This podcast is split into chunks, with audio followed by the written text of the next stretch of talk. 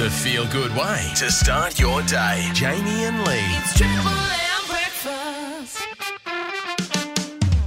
And I'm very lucky to be catching up now with an absolute legend of Aussie music. He is the frontman of The Living End. They're a little bit punk, a little bit rockabilly, and 100% Australian rock. We want to say good morning to Chris Cheney from The Living End. G'day, mate.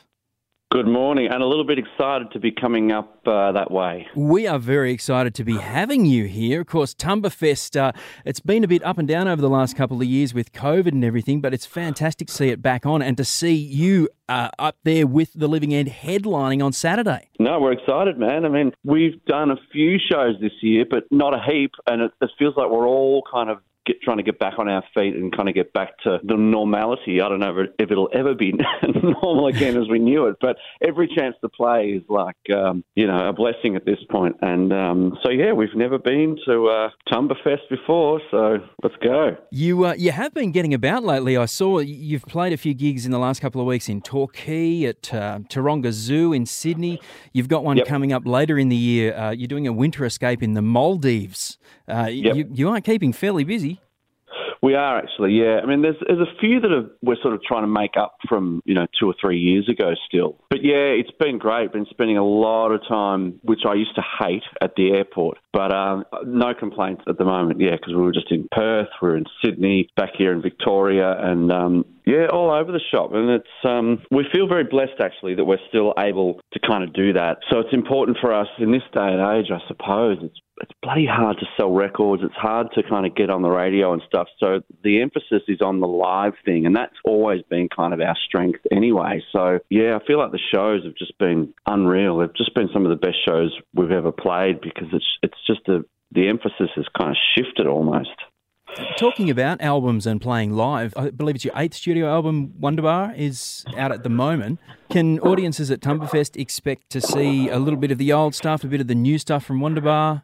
Yeah, sure. I mean, that's that's the thing. It's it's tricky trying to figure out sometimes what to play in a set list. It, I mean, we're lucky that we've been around for as long as we have, and we have a lot of albums to choose from. But it it, it almost becomes harder because people obviously really connected with our first couple of records in a pretty big way. And then, you know, White Noise was another kind of almost like spike for us. And State of Emergency, which was in like 2006. So we're really lucky to have these kind of points in our career where we've had different songs sort of do well. But it's also a matter of supporting the new record as well. And because we feel the same about that as we did about, you know, any of our records. So, in answer to your question, yeah, it's kind of a, it's definitely a cross section at this point. And, um, you know, it's funny because we get sort of all different age groups coming to the shows these days because there's a lot of people that are actually bringing their kids along, which is kind of scary in a way, but, but but it's great. You know, we can't complain about that. It's just to have different generations getting into the band is, is pretty damn cool.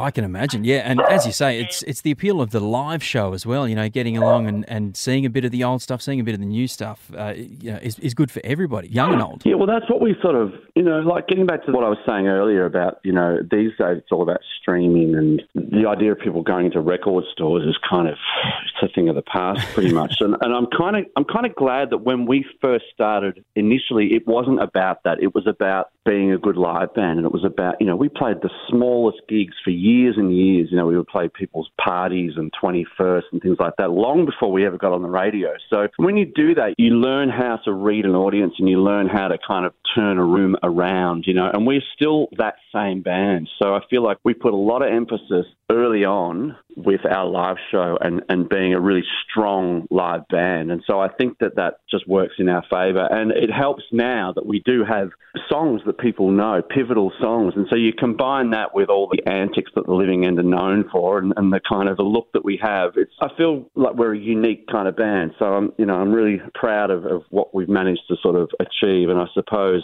there's a longevity there and which we're just really thankful for. Do you think it's something that the younger musicians might be missing out on a little bit? You know, now that you can get to that level of success through social media, you know, somebody can make it big on TikTok, or they might not have spent as much time in band rooms and pubs and things like that. You know, the band rooms are kind of gone away and turned into pokey rooms in a lot of places. Do you think that's a, a bit of a loss for younger bands and musicians coming up? Oh, I do, but I mean, I just I'll just sound old if I start talking about oh well, you know, in my day and when we started out. And I, I really don't envy any bands probably starting now because I don't I don't really know what I would do if if we were a new band. I mean, you would obviously just work it up on social media, I suppose. Whereas when we first started, we went to the library and printed off posters that we had hand drawn, and we photocopied them and stuck them on poles and put them under people's windscreens and stuff.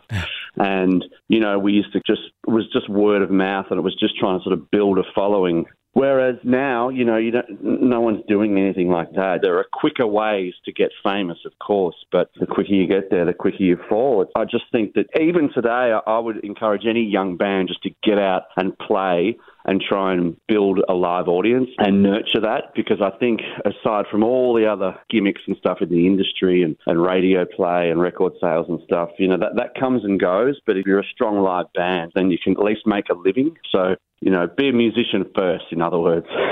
Put the effort into the craft. Well, exactly. Yeah, I think there's a lot of people these days who are just trying to get famous, of course. Unfortunately. And forgetting uh, the other side of it. Yeah. Now, it'd be remiss of me not to ask you about having featured in the uh, the Dropkick Murphys album and song Going Out in Style, still one of the best funeral songs ever. What was that experience like? um, yeah, it's cool. You know, we've known each other forever. We first toured with those guys in God, I don't know, 98, 99 or something, I think, on the Warped Tour in America. We were both on that bill. And they were a four piece at that point. They were quite different, actually, to the band that they are now. And it was our first trip to America. And we just connected. You know, we would go and watch them play, and then they would come and watch us play. And we just became really good friends. And we've done a lot of touring with each other over the years in Europe and, you know, sort of become family friends almost. So I think that they were just in Australia at that point when they were making that clip or they were yeah they were trying to piece it together or something. Anyway, we just we just ended up hanging out and they had this idea to you know include me on the song. But yeah, they're they're an amazing band. They're so big in Europe and stuff now. Oh, it's amazing huge. to see just what they've done. But they're just good old sort of blue collar, old fashioned hard work. They, you know, those guys just have not stopped playing shows for 25 years. Well, I mean, that, maybe that's why uh, you know they resonate with fans of the Living End. You know, you you guys share a similar ethos. Just get out there. Oh, we gig. do, yeah, and similar influences and stuff. You know, when I first heard them, I just got it immediately. I was like, man, these guys are great, and we they were definitely an, an influence because you know we were more '50s rockabilly, a little bit of English punk and stuff thrown in there. But when I heard them and heard that anthemic kind of quality that they brought to their songs and those big rousing choruses, I'd be lying if I said, oh, I I don't want to write anything like that.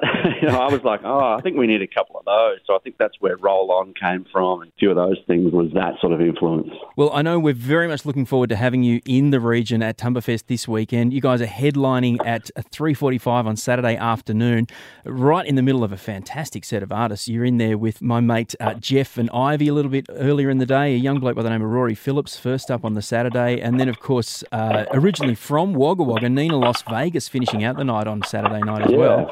Uh, Some fantastic local acts on the Sunday as well. So it's looking like a huge lineup. Chris, thank you so much for your time this morning and uh, have a fat one at Tumbafest on the weekend. Will do. Thank you. Very much looking forward to it. Jamie and Lee, weekdays on Triple M and anywhere on the LiSTNR app. It's Triple M.